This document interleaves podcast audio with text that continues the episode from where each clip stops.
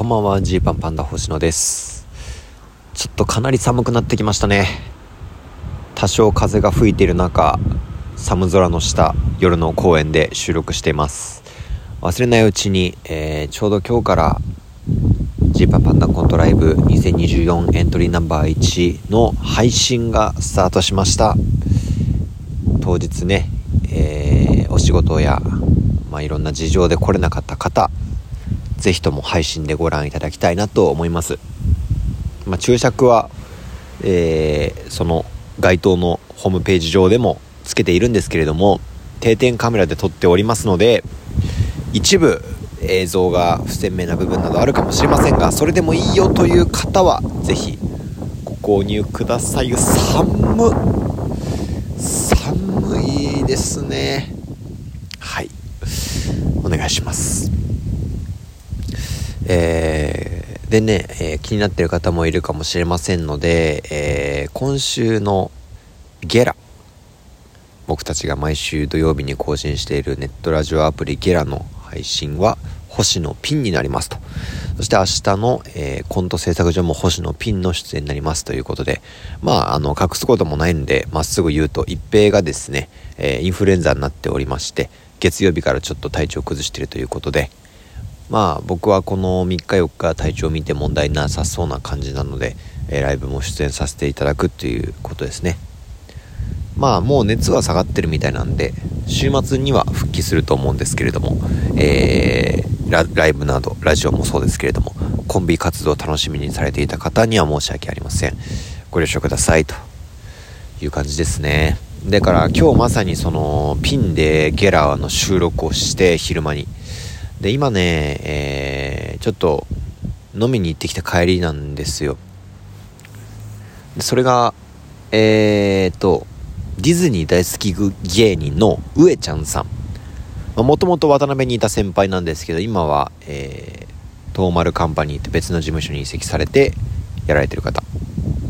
と、まあ仲が良くて、で、上ちゃんさんと飲みに行こうって誘われてたんで、行ったら、あのね、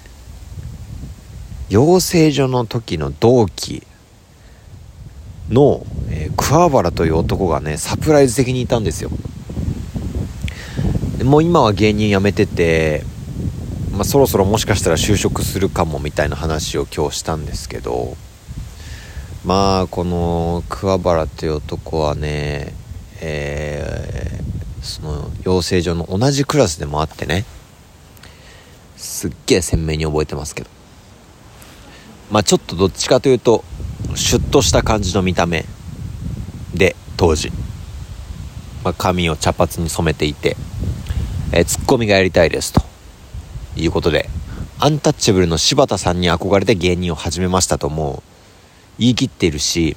なんならもうネタ見せとかで桑原がツッコミをしてるところを見たらもう明らかに柴田さんに影響されているんだろうなみたいな雰囲気。だったんですよね。まあその立ちざまとか言い方とかすっげえ柴田さんっぽいなっていう感じ。で、なんなら渡辺の養成所に入る前に人力車にもいたことがあったので、まあ、ある種経験者ですみたいな感じのちょっとそのなんか尖り尖ってる風で入ってきてるんですけどもう明らかその柴田さんに影響さ影響されてる感じがなんかそのクラスメート全体の雰囲気としてはあなんかこいつちょっと ふふみたいな。わかりますかねその。あなんかそのうん経験者っぽい感じで来てるけどふふみたいな雰囲気があったんです。でも誰もいじれなくて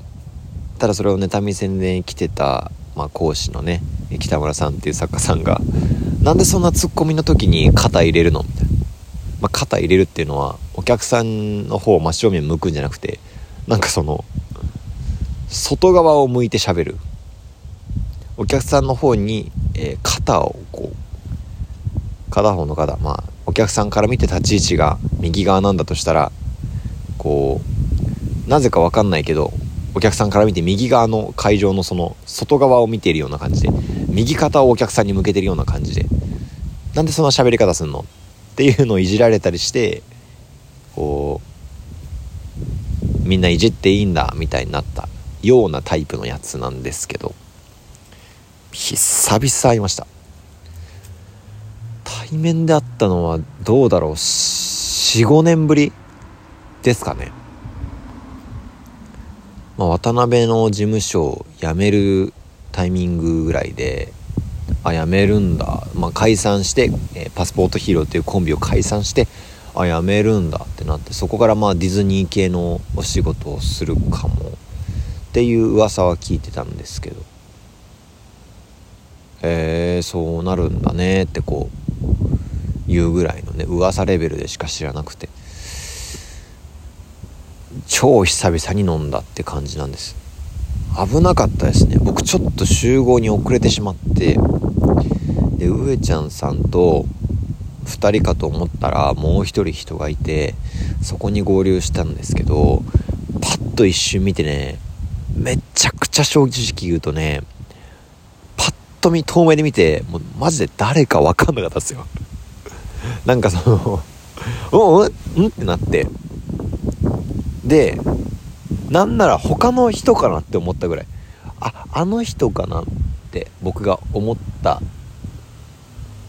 人がいてなんとなく。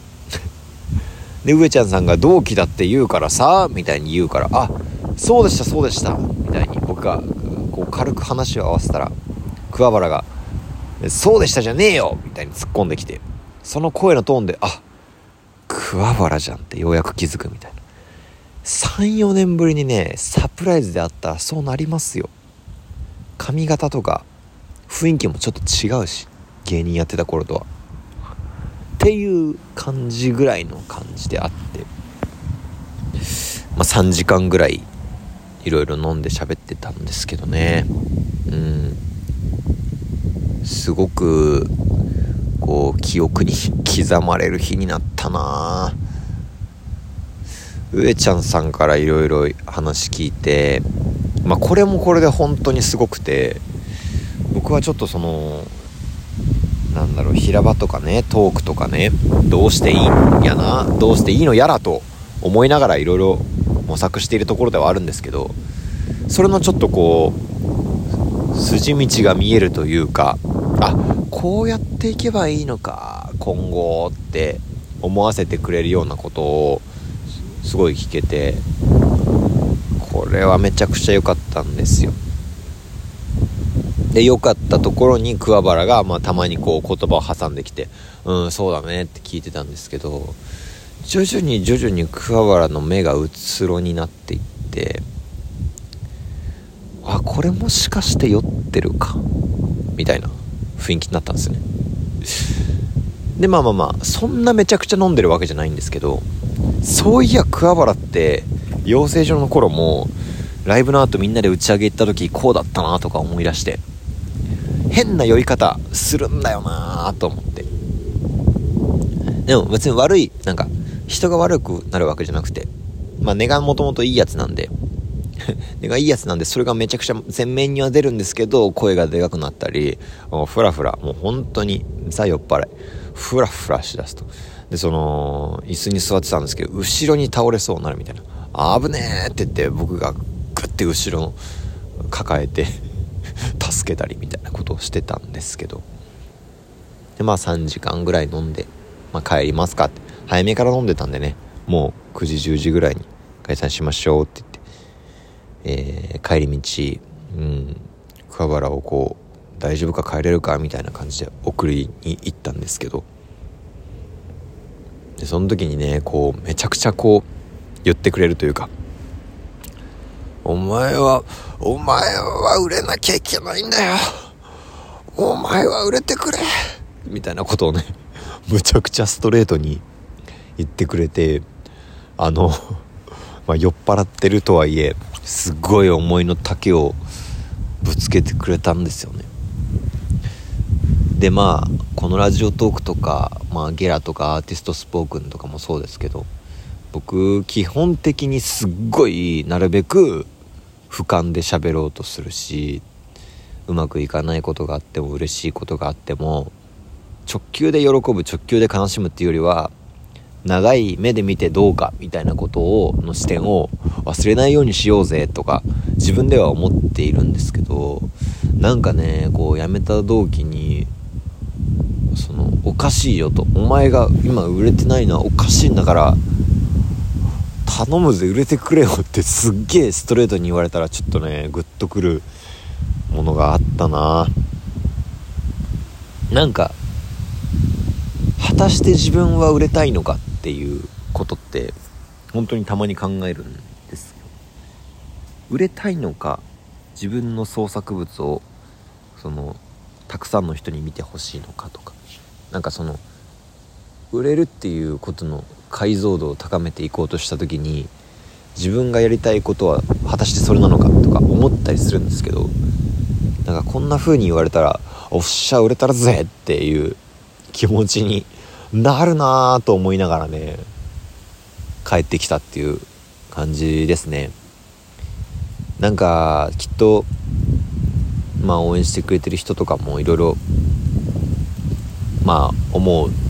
ところありながら応援してくれてる。まあ僕らの今の現状がねそのどう考えても大成功なわけはないというかの世にバーンって出れてるわけじゃないからハッピーエンドですねってハッピーですねって手放しに言えるわけじゃないとはねあの皆さん思いながら見たり聞いたりしてくれてると思うんですけど、まあ、その中でそういう頼む売れてくれお前はってまっすぐ言われたことあんまりなかったんでこうグッとくるものがあるなあという日になりました。頑張りますよ。まあとりあえず、えー、2024エントリーナンバー1配信あるので見てくださいっていうのとえー、まあ、ゲラも一人で撮ってきましたんでそれも土曜日には聞いてくださいっていう感じです。それでは。